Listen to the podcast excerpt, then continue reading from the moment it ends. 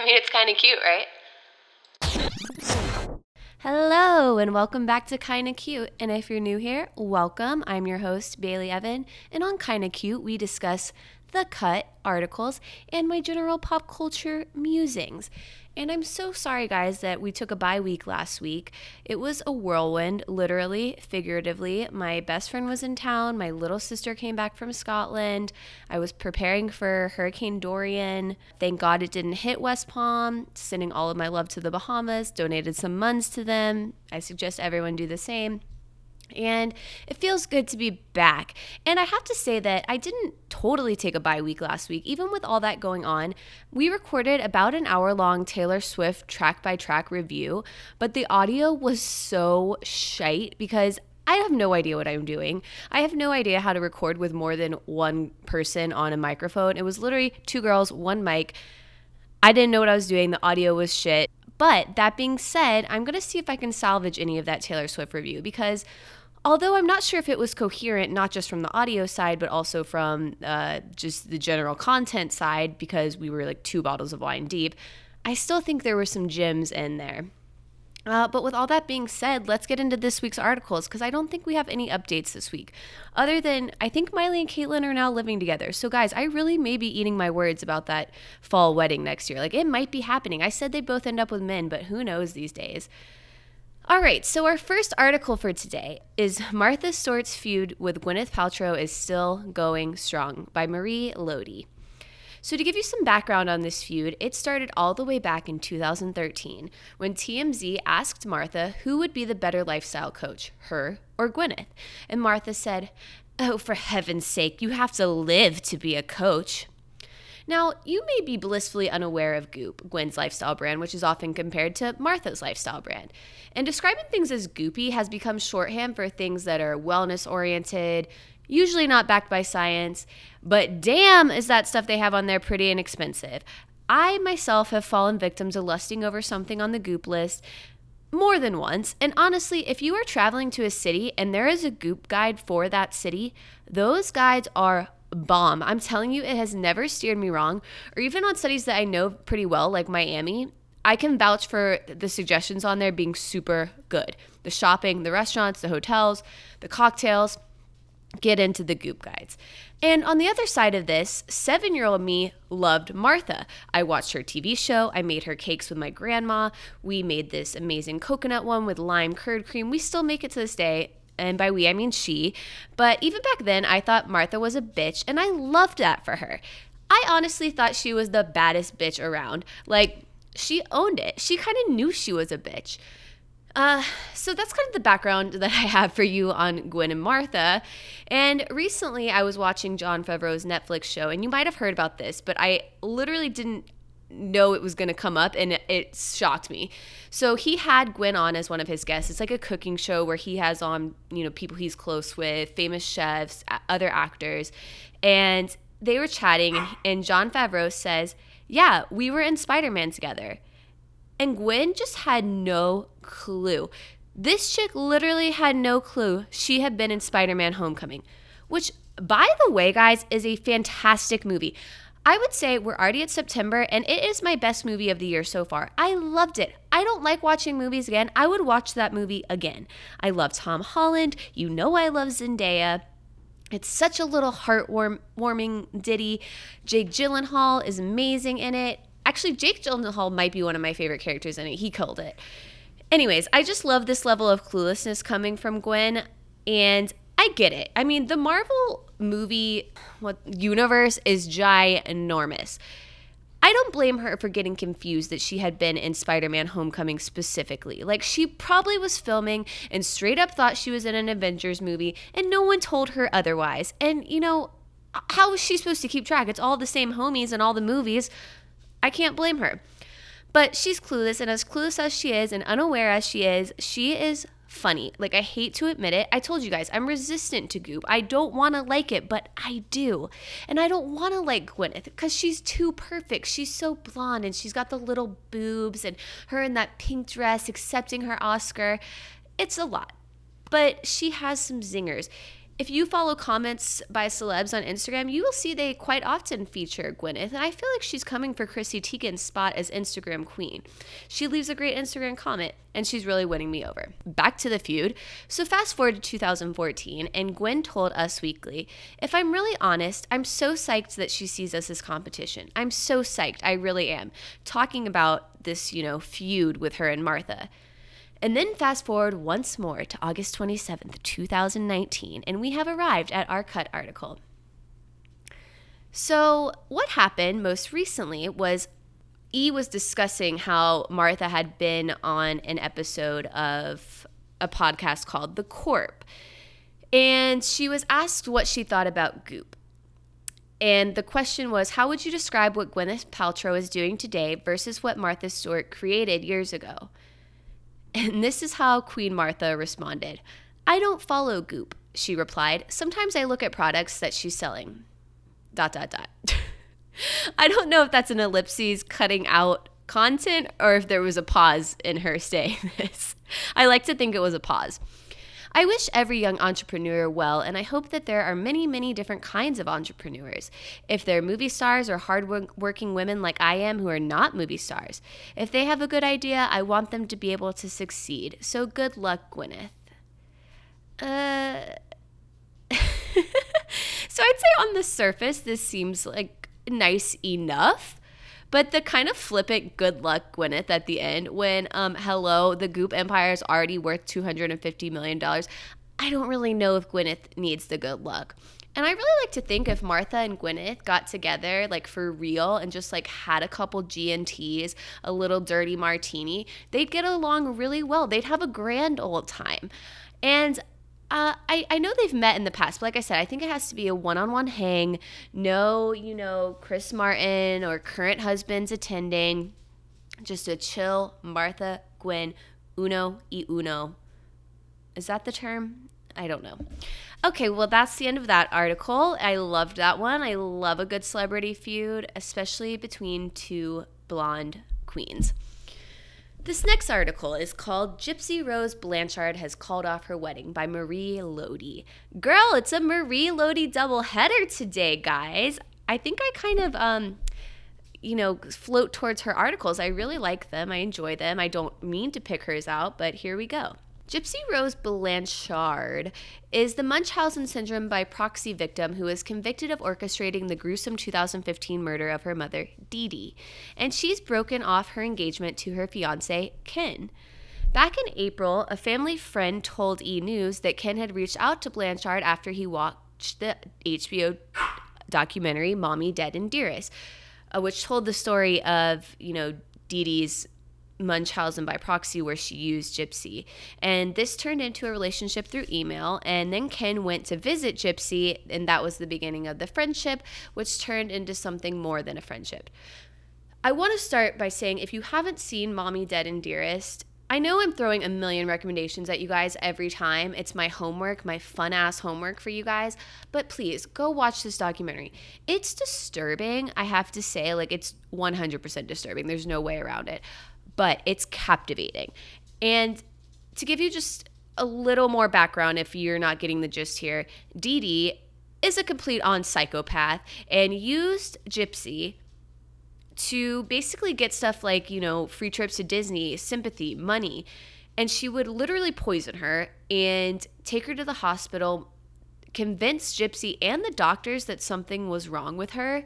And it, it took so long for this to unravel that this is what happened. It pretty much only became evident after the death of Dee, which is disturb that that to me is the most disturbing part is that no one was helping Gypsy and she was confined to a wheelchair, her head was shaved, her dental health wasn't taken care of. She was literally abused her entire life by her own mother. And I think you know, Gypsy, as she got older, started to become aware of this level of abuse. That when she was younger, she just accepted as nor- her normal because it was all she knew. And once she became aware of this, she started seeking out relationships online, understandably, because the person who was supposed to love her and care for her the most wasn't doing that, was literally doing the opposite and poisoning her and confining her to a wheelchair. So, again, it makes complete sense as to why Gypsy turned online, found someone who cared about her there, and convinced this boy, Nick, to ultimately come to her house, commit the murder of her mother, Dee Dee. And he got life in prison without parole, but Gypsy, as an accomplice, was sentenced to 10 years in prison, which she's still serving. And uh, it's so heartbreaking to me because I think it's so obvious once you watch this movie and learn about Gypsy's case that really what she needed was mental rehabilitation for all of the abuse she underwent as a child and not 10 years in prison, but that's neither here nor there because girl can get it. She found herself a man in prison and online, like if we're being real. And I mean, this one that she found in prison convinced to um, get engaged with her. So, again, obviously, murder is a disgusting crime, but damn, do I feel bad for Gypsy. And I have complete faith in you, Gypsy, that you're going to find yourself another man.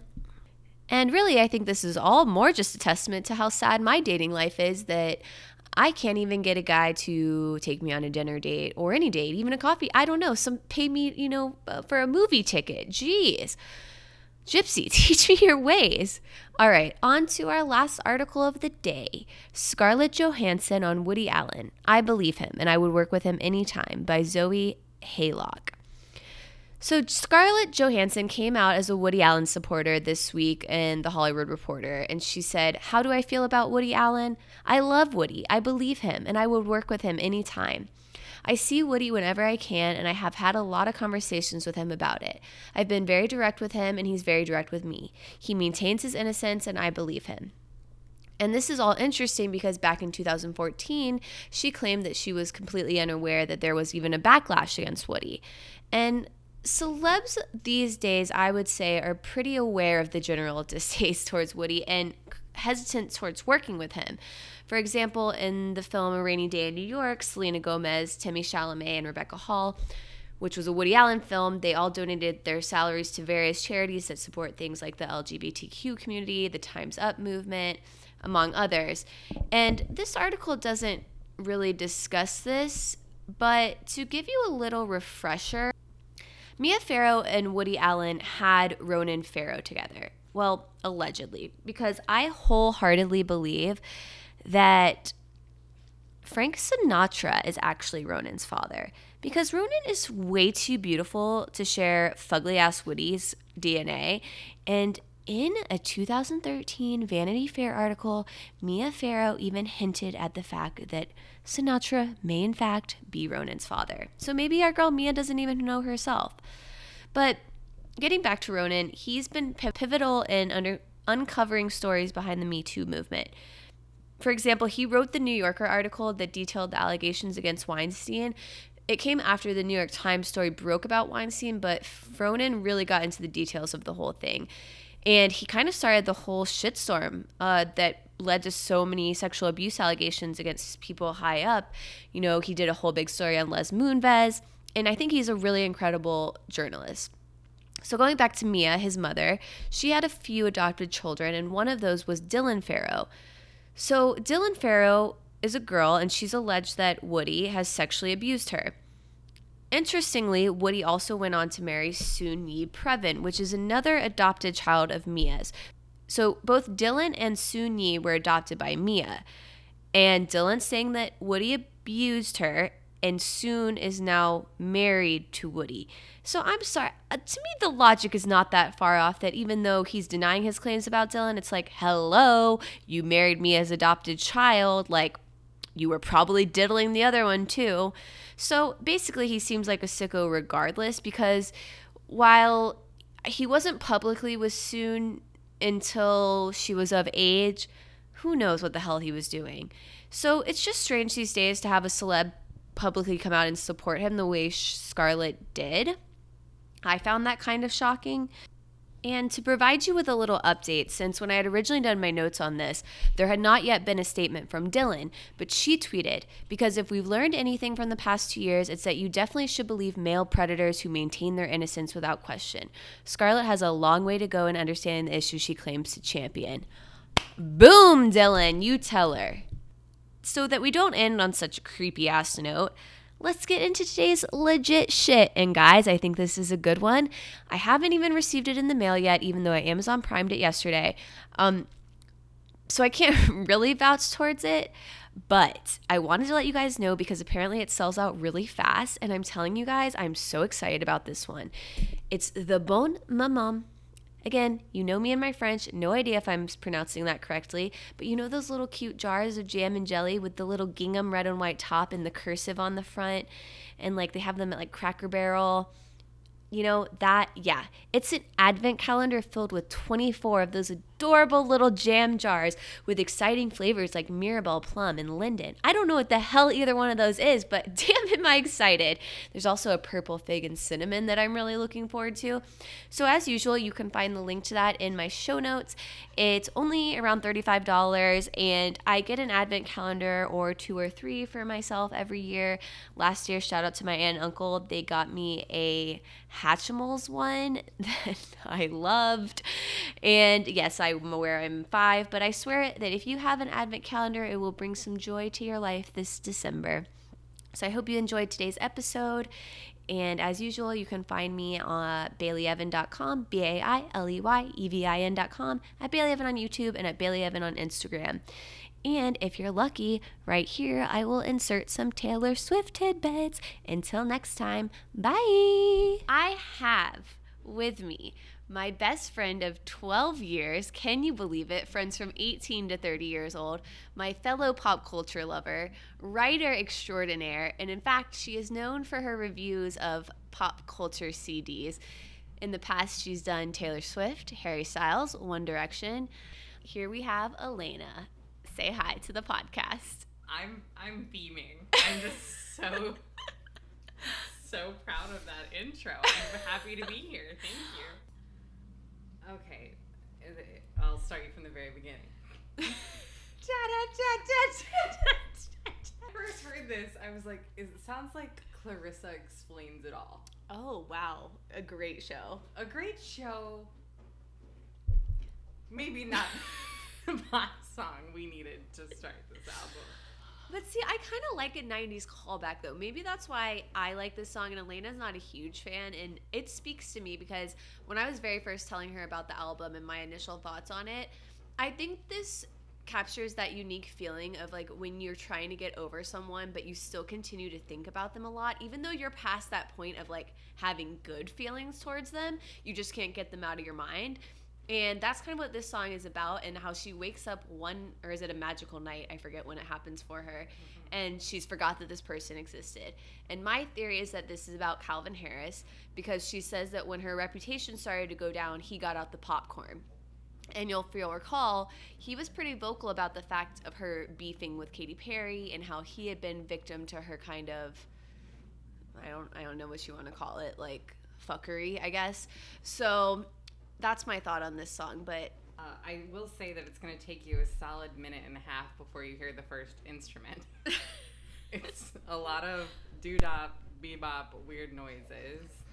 And I also think that Bailey is right that it's nice that she's treading on new territory of I feel like it's nice to recreate the love song. Yeah. Yeah, a new you, spin on it kind of. Yeah. Next we have Cruel Summer. Cruel Summer first thoughts mint chocolate chip. In like a good way? Yeah. Okay, because it's refreshing and kind of chunky. Uh huh. Well, yeah. um, I feel like Cruel Summer and Mint Chocolate Chip. When I first heard this song, I didn't think I liked it, but then I was a few bites in and realized that I really liked it, and I wanted more. It's moreish, like yes. you just want to keep eating, right? And it the mint chocolate chip was just because it does have like summery vibes. Yeah. Yeah, for sure. Do the background music Uh, I appreciate the sound effects. They're very necessary on a podcast. Uh, I think this is interesting because this is when you kind of start getting her uh, religious imagery getting thrown in. In this song, you have devils roll the dice, angels roll their eyes, you have unbreakable heaven. And this is something she repeats throughout the album. And again, when I first heard this, I didn't know if it's because she is having this sort of religious awakening. Because once we get to uh, the song about her mom, she does talk about how she kind of found Jesus in that process. But it's strange because she also uses this religious imagery to talk about kind of sexual awakening, kind Yeah, of. there's So it's a weird mixture of religious imagery that I can't really get my head around. Cruel Summer is actually one of my favorites, I would say, from the album. I would I would edit the first song out. Why can't I remember the name of that? I forgot that you. Ex- I forgot that fucking song existed because I can't remember. I'll give this one an eight though, maybe an eight and a half. yeah, I'd give this an eight and a half. Yeah. And I, I feel like the other thing about this song that I uh, appreciated was that it had like some of those nice old details she used to bring into songs. Like at one point, she says something like head hanging low and like the light of a vending machine or something. I Yeah. Like, ooh, ooh. I like that line too. It almost gives me kind of a Stranger Things feeling, like when they're in the arcade. Like I like that kind of like neon lights. Like I could see her doing something cool with the uh, mus- music video for this Yes. one. Okay, on to the next. We've got Lover. Actually, probably my favorite song out of the singles she released before the album came. But right off the bat, something that annoyed the shit out of me about these lyrics. Everyone fucking leaves their Christmas lights up till January. Why are we acting like that's special? Yeah, that's not true love. What the hell? Like uh, January, that's like five days. Yeah. Maybe February, we got something. I agree. This song reminds me of a Starbucks commercial. Like, you know those Christmas Starbucks commercials? Or that one with the AirPods where it's like ballerinas dancing through the street where they Oh like, wow, you know which ones I'm totally. Yeah, yeah, yeah. That's so accurate. See, Elena's so good with the metaphor. I just get hung up on lyrics like "We leave the Christmas lights up till January." Well, I the lyric that struck me is is even more odd is when she says, "We can let our friends sleep or like crash in the living room. This is our place. We make the rules." And I'm like, is there an instance where you wouldn't let your friends crash in the living room? Like you wouldn't allow that? You would, and you would uh. need like your boyfriend's permission in order. Eh, that was odd. Ew, that creeps me. I'm glad I hadn't noticed that before. I do like when she goes, "Lover," however she makes that noise. It's Yeah. sort of breathy. It's annoying, but every time I open the shower, I'm like, "Lover." Next track. Wait, I have to say one more thing on this one. When I, the word lover to me is kind of gross. Gross. But. For some reason, this song doesn't irritate me as much as I thought it would, considering that's repeated throughout, and the fact that this album is called Lover. And a fun little tidbit for you this album was almost called Daylight, which I'm a little mad it wasn't, because that was one of my predictions that this would be heavily based on. Uh, walking into the daylight or whatever however she put it in her l interview and that ended up being the last track's song title but not the title of the album and she switched it to lover because she felt like this album encompassed all the feelings you feel in love and like the kind of roller coaster it is but like the cozy feeling of it. So i thought that was interesting. But on to the next. The man. Elena i know you have thoughts on this one. Well, the song begins, and I'm like, I hate it because I hate empowerment songs. Which is strange because we like women to be empowered Yeah, but we sorry. both kind of feel this way I just feel like songs tend to be like pretty in your face about it, and I, by the time the song hits the chorus, I really, really like it. It's still pretty in your face, but I feel like it's a jam. it's a total jam like this one you can bop to Yeah. And that lyric about I know everyone's talking about that lyric about Leo DiCaprio, but I freaking love that. Where he said where she says, I'd be just like Leo in Saint Tropez, like Bam! I knew she was gonna reference some man by name on this CD, and I thought it was gonna be Joe, but I will take Leo DiCaprio. I wonder why she picked Leo of all the men. I think he is the when I think of like a classic womanizer, I kind of do think of Leo DiCaprio Yeah. because he's someone whose success is still so revered. And I mean, him winning the Oscar, he was like the number one person people were like, why the fuck hasn't he won an Oscar yet? So I think that's why she picked him because he's so revered by the public. So many people were rooting for him, and yet he's currently dating Al Pacino's stepdaughter, who's like 22. So, you know. But again, this one just has some great lines and it has a great catchy. This song Vibe. is really gonna rock Soul Cycle. It's also interesting because she says, "I'd be a bitch, not a baller," and this connection just came to my mind. But if you guys remember, she took such issue with Kanye calling her a bitch in in his track uh, because she said that she was okay with him saying the lyric about sleeping with her, but she was not okay with him calling her a bitch. So I think it's very significant that in this song she's trying to take ownership of that. I think a common thing we said about the Archer was that you're kind of waiting for it to climax the entire time and it just doesn't. It just kind of like putters out. Like you're just waiting. It's like a build, a build, a build, a build, and nothing. No release, no climax. I also think this is like now that I've listened to the album start to finish, I think that she's trying on this track to be lyrically more interesting, but she in my mind she fails so so flat on her face. It's like not particularly intellectual, but she seems to be treating it as though. All right, this next song, um, I think he knows. I've, I've only listened to this once because I can't deal with the pitch that she sings it in.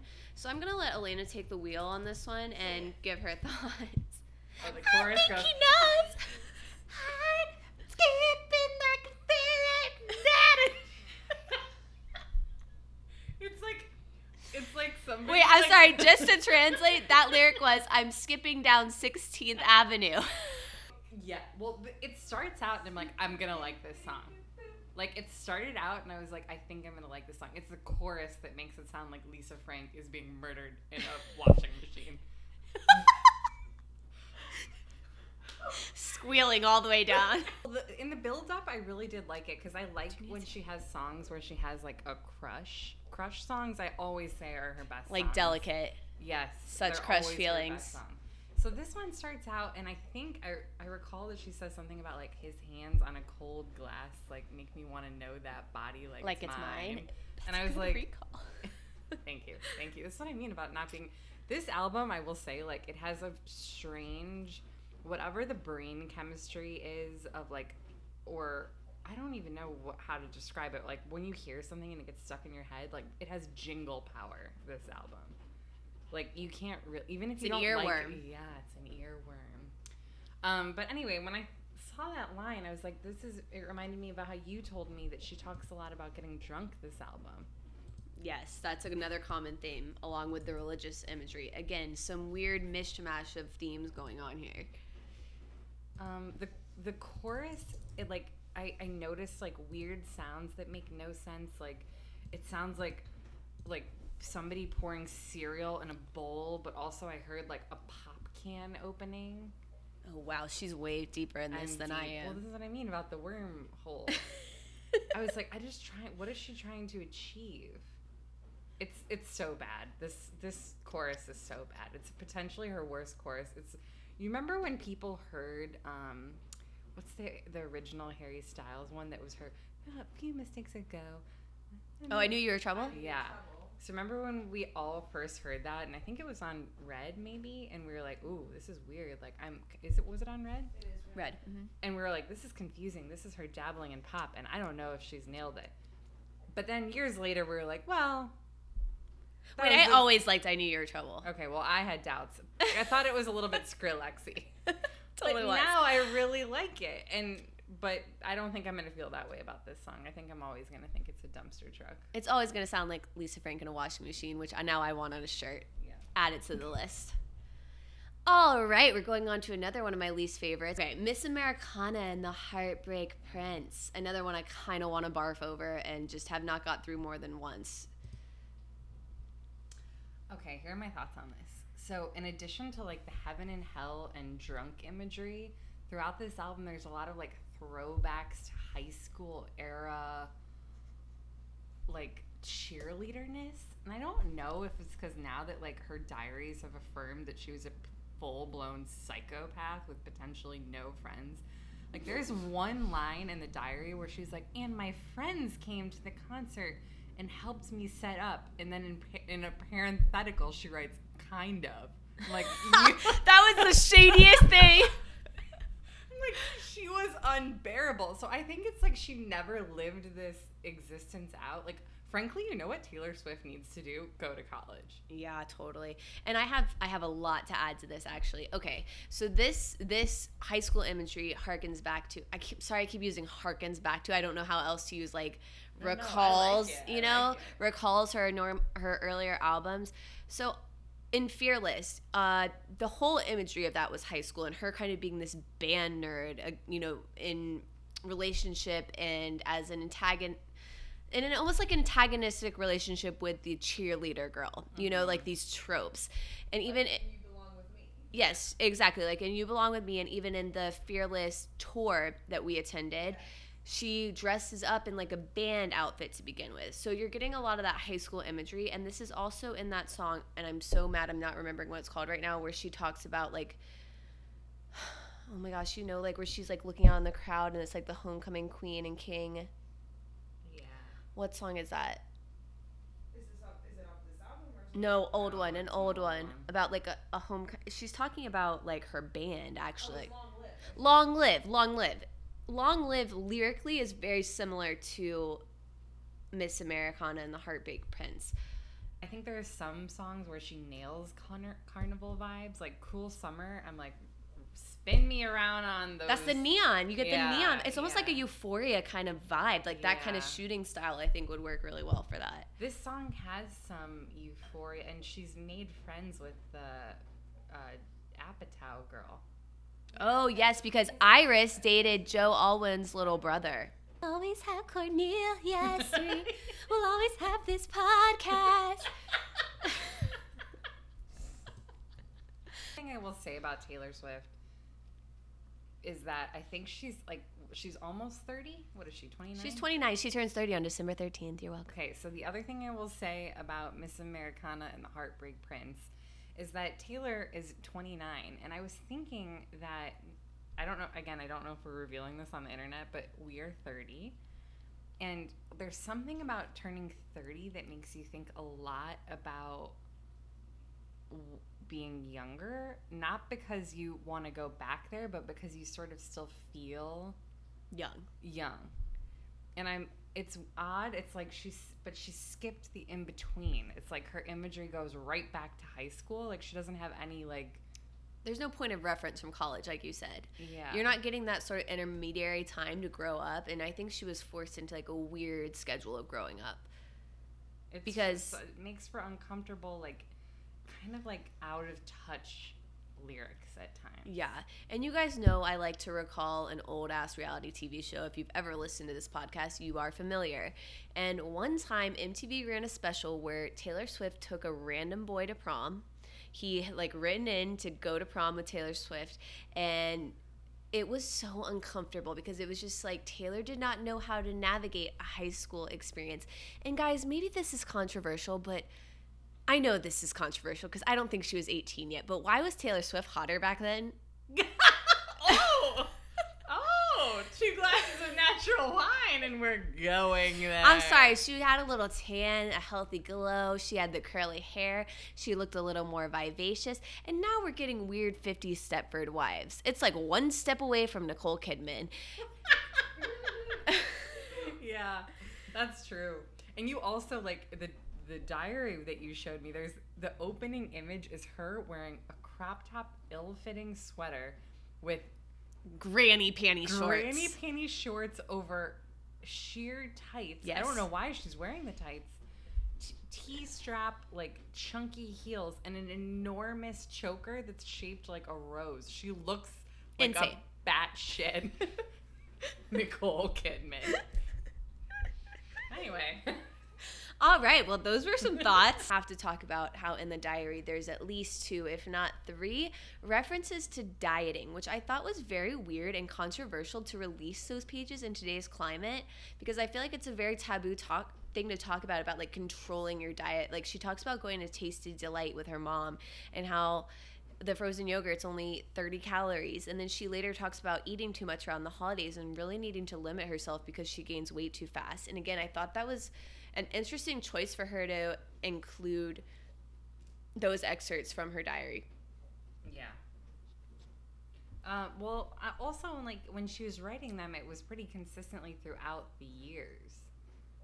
It wasn't like a teenage thing, which I found to be Right, and it's not like you see growth from it. Like she Yeah. comes to realize, like, oh, I have a more healthy relationship with my with food in my body.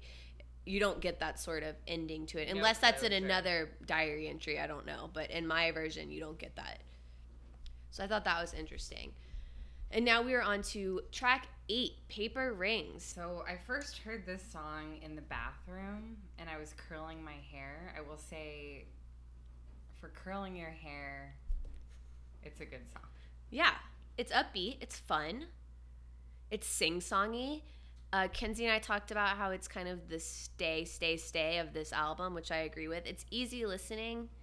It's not groundbreaking. I like a simplistic little earworm that just cuddles on in there. Easy.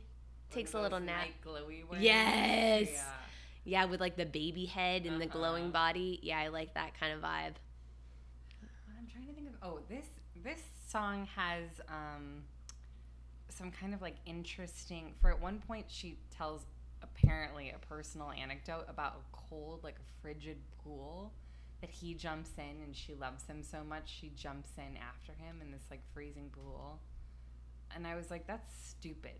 Rich people shouldn't have freezing pools. Yeah, where's your heater at? Hello. Ew. Our another repeat lyric we have on this is the word dirty. She talks about dirty Ugh. dreams in this and that's that's one thing that kind of throws me off about this song. It doesn't go with the light vibes and she talks about dirtiest jokes in Lover.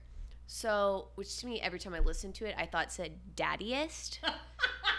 like like a dad joke. That's also a relic of turning 30. But instead, we've gotten Dirty Boy. so, again, the imagery, Tay Tay. I don't know how I feel about it. Okay, this is now we just have to talk about it because I'm now I'm three glasses in. If she is not engaged or married, this album will be her tombstone. And it should have been called Presumptuous. Correct. It should have been called presumptuous, and it's like they're if they're not going to end up together, and the odds are slim for any couple in America course. or London. Like, London boy. no matter what, the odds of them staying together forever are slim, and she's really she's she's planted that seed. But she always has a way out because she can always say this is not about Joe, it's about someone else. That's why she keeps things vague. You know, uh, that's that's why she doesn't mention names. And just to give you the exact lyrics of the pool line, she says, "In the winter, in the icy outdoor pool, when you jumped in first, I went in too. It's with you, even if it makes me blue, which takes me back to the color that we painted your brother's wall. So it does get personal. Also, we have another mention of blue, which we see in Cruel Summer.